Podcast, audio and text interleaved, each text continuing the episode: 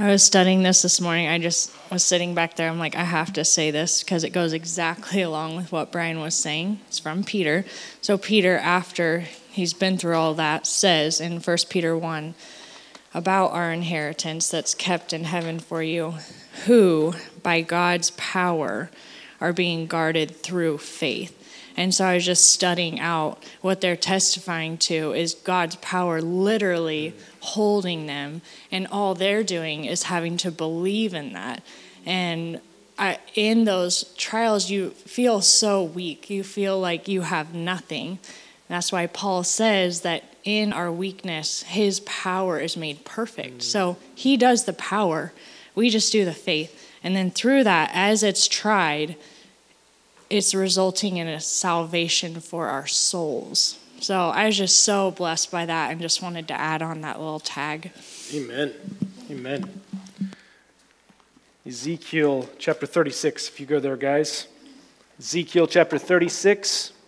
If you get to Daniel, take a left. You've gone too far. I'm going to share a word on my heart here with you.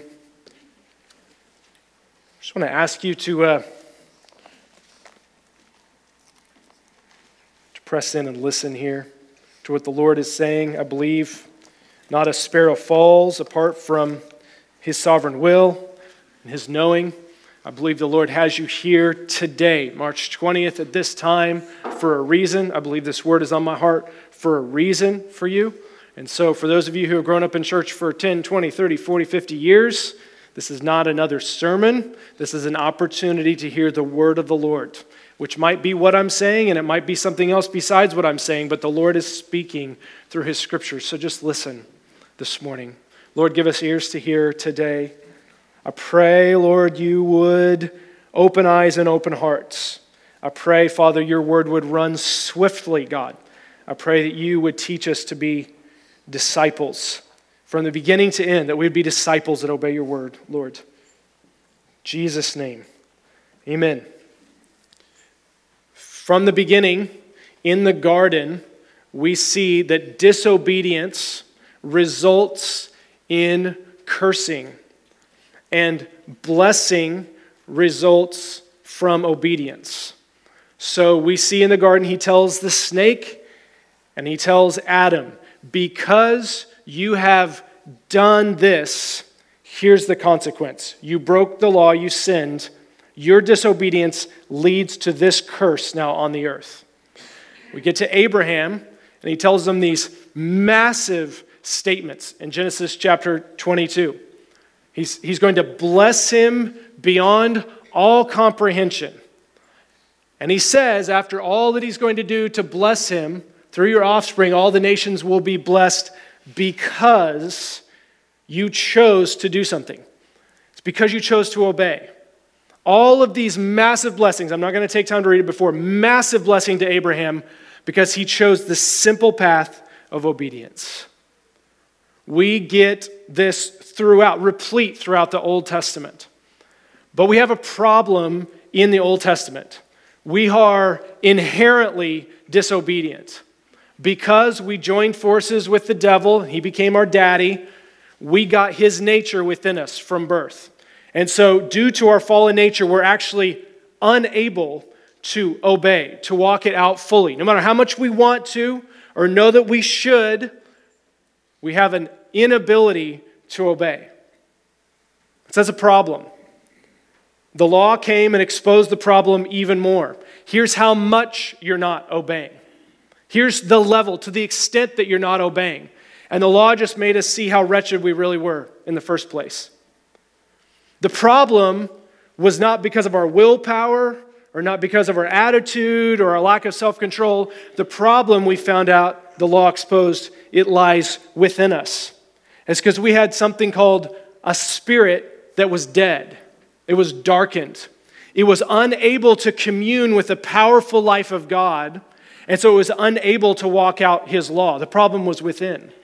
And so Ezekiel chapter 36 prophesies, the Lord says, I'm going to solve the problem. And here's the, here's the list, starting in verse 25. I will sprinkle clean water on you, my people, and you will be clean. I will cleanse you from all your impurities and from all your idols. Listen, I will give you a new heart, and I will put a new spirit within you. I will remove from you your heart of stone and give you a heart of flesh. Pay attention, verse 27. And I will put my capital S spirit in you, and watch, and I will move you or cause you to follow my decrees and be careful to keep my laws. What I'm going to do prophetically, this is before he did it, what I'm going to do is I'm going to cleanse you, wash you, I'm going to come and indwell you, and then I, God, very God, am going to cause you to obey me. Because you cannot, you're unable on your own, unable to do it on your own. And then you will live in the land that I gave your ancestors, and you will be my people, and I will be your God. And I will save you from all your uncleanliness, and I will call for the grain and make it plentiful, and I will not bring famine upon you. So from this time on, God's constantly looking for the man to do it. Who is the man? And there were some shining examples of heroes of the faith, but they all fell short. And all throughout, up until the time of silence at the end of the Old Testament, the Lord saying, Who will be the man that will walk this out for me in perfect obedience?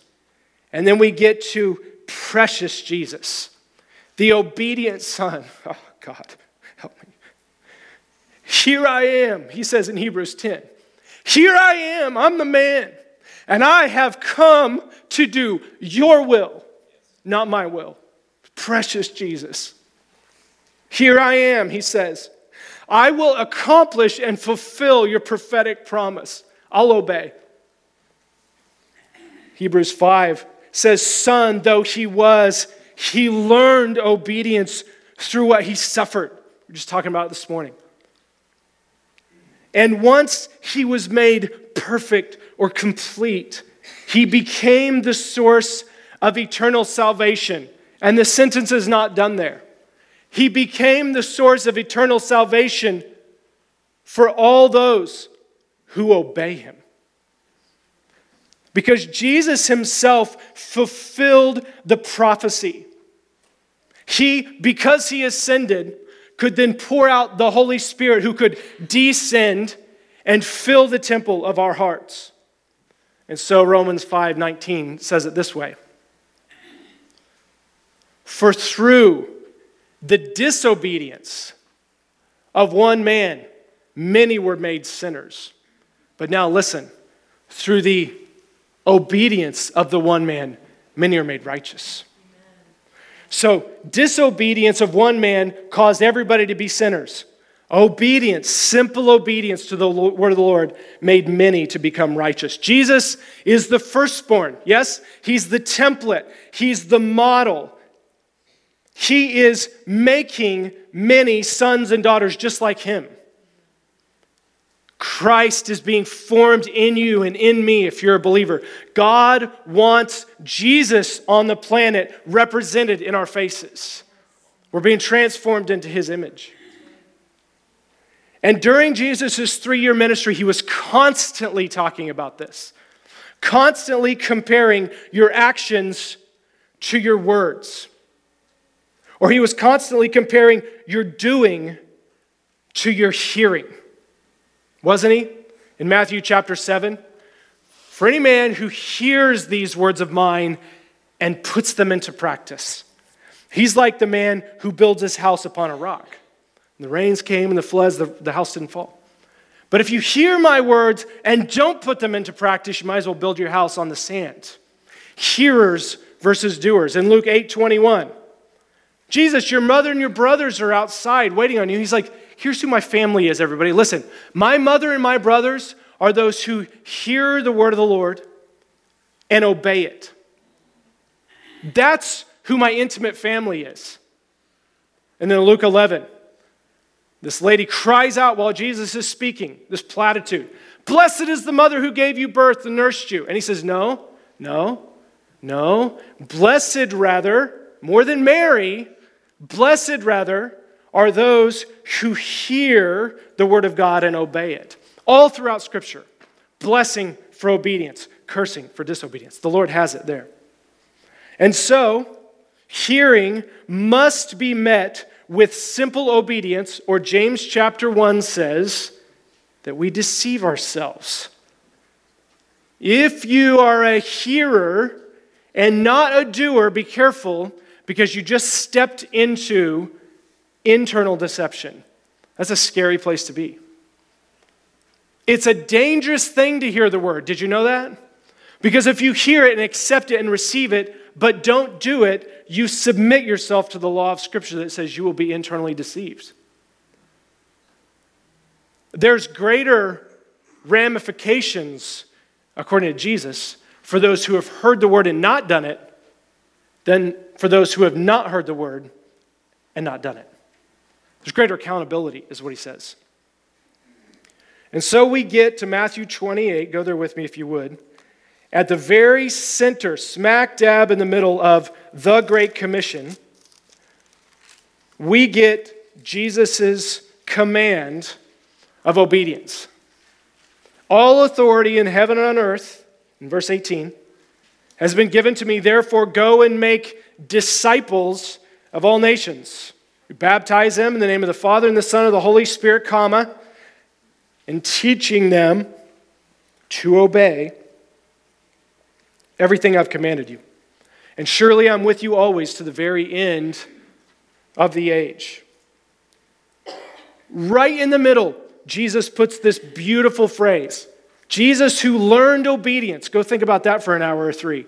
It's incredible to think of that. Jesus, God, very God, learned obedience through what he suffered. Now, as the template, he says, Now, you're going to make disciples like me, teach them to obey, just like I did as a son.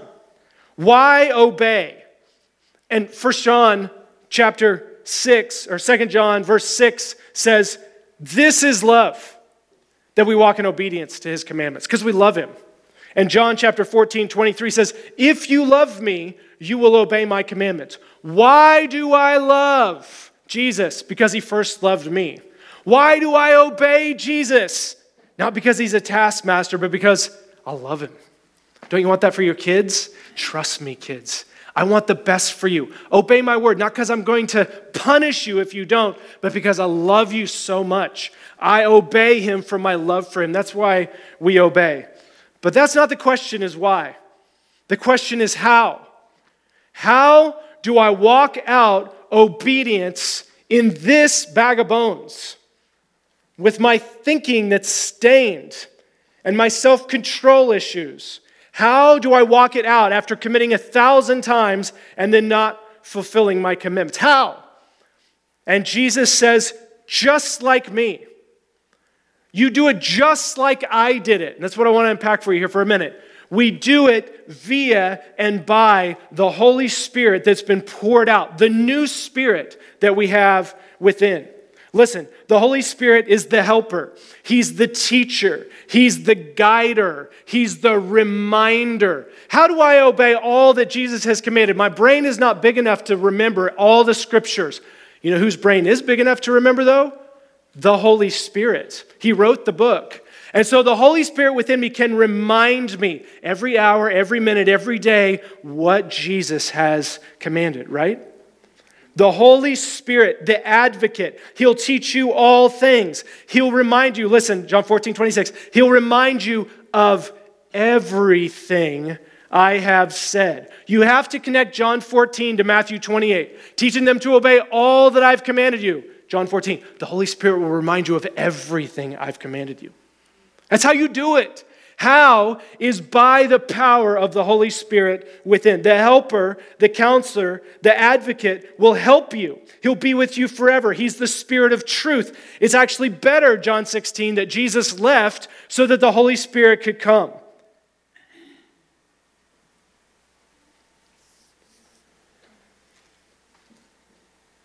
Ezekiel 36 again. Who causes us to obey? I will cause you to obey all of my commands.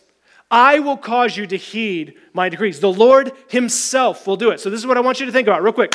Pay attention, we're almost to lunch. Hang on. This is the key. The Holy Spirit inside of you is leaning into obedience. Holy Spirit wants to obey.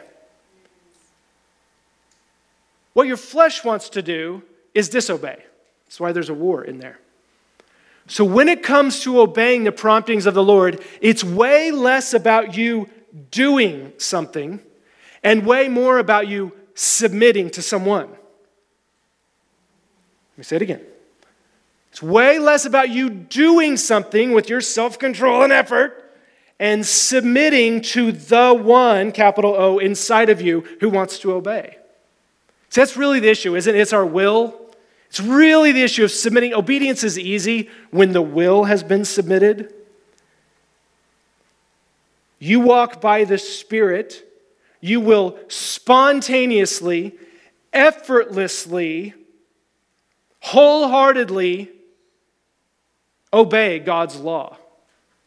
Walk by the Spirit, and you will not gratify the desires of the sinful nature. Jesus says, You've heard it said, but I say to you. You've heard it said, but I say to you. Who can fulfill God's law? God, God Himself is the only one that can fulfill it.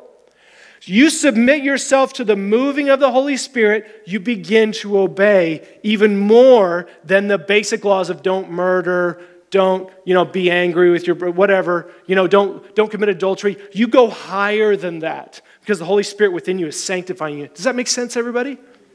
How do we obey? It's by the internal obedience to the transforming holy spirit.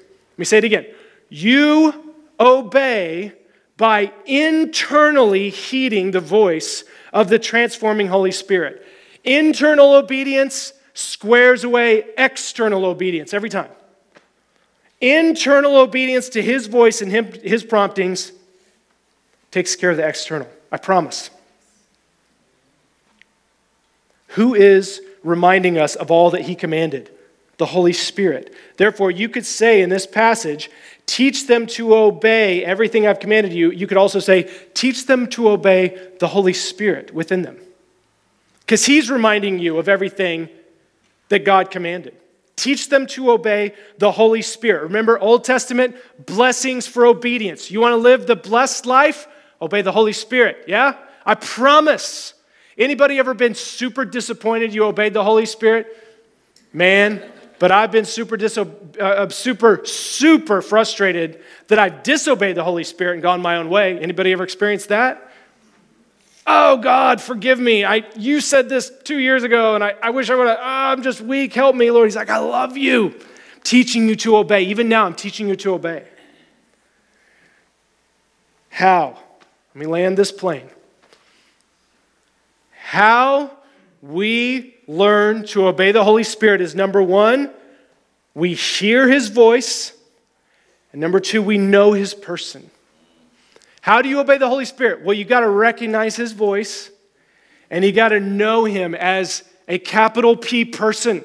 The Holy Spirit is not some ethereal force, he's a person, the third person of the Trinity. So I want to take you on a quick introduction to the Holy Spirit. I'm just going to jump through these verses here. Acts chapter 8. In the first time, for the first time ever in the New Testament, in Acts chapter 8, we get introduced to the first person of the Holy Spirit as a person. He's been poured out before, he's been prophesied about before, but in Acts chapter 8, he steps up on the stage. Jesus has ascended. He's poured out the Holy Spirit. Holy Spirit in Acts chapter 8 takes the stage as the builder of the church through Jesus Christ. And it says this first time ever, Acts chapter 8, 29. The Spirit told Philip, Go to that chariot and stay near it. Remember the Ethiopian story? First time ever. And we had the Lord said, or the angel of the Lord said, but this is the first time in the New Testament we get the Spirit told Philip. And so we get this beautiful intro into the Holy Spirit leading and directing and we see that God's kingdom is spread on the earth, not by man's wisdom, but by the Spirit's guidance and leadership. Man's wisdom screws it up every time. The Holy Spirit is the one that told Philip, leave this massive, fruitful revival and go on this road and step up in that chariot. Only the Holy Spirit could do that. Only God could do that. So the Holy Spirit here, look with me in Acts chapter 10. I just finished studying Acts, so I'm all geeked up on it right now. Acts chapter 10, verse 19. While Peter was still thinking about the vision, the Spirit said to him, Simon, three men are looking for you. In chapter 11 of Acts, look in verse 11. Right then, I was I, where I was staying. The Spirit told me to have no hesitation about going with them. Peter said. Chapter 13. Now, in the church in Antioch, there were prophets and teachers Barnabas and Simeon, called Niger, Lucius, and Manaen, who had been brought up in, with Herod the Tetrarch and Saul. While they were worshiping the Lord and fasting, the Holy Spirit said, Set apart for me Barnabas and Saul for the work to which I have called them. In chapter 15, it says, It seemed good to us, to the Holy Spirit, and to us not to burden you with anything beyond the following requirements. In verse 28, the Holy Spirit has emotions. It seemed good to him, and it seemed good to us not to do that. You get chapter 16. You go to verse 6. They, the, uh, Paul and his companions were kept by the Holy Spirit from preaching the word in the province of Asia. When they came to the border of Mysia, they tried to enter Bithynia, but the Spirit of Jesus would not allow them to. There was a tug on the inside, a little bit of a block, and said, No, we can't do that. In chapter 20, verse 23, I only know that in every city the Holy Spirit is warning me, says Paul, that prison and hardships are awaiting me. In chapter 21, through the Holy Spirit, they urge Paul not to go to Jerusalem. And Agabus from the Holy Spirit says, The Holy Spirit says in this way the Jewish leaders in Jerusalem will bind the owner of this belt.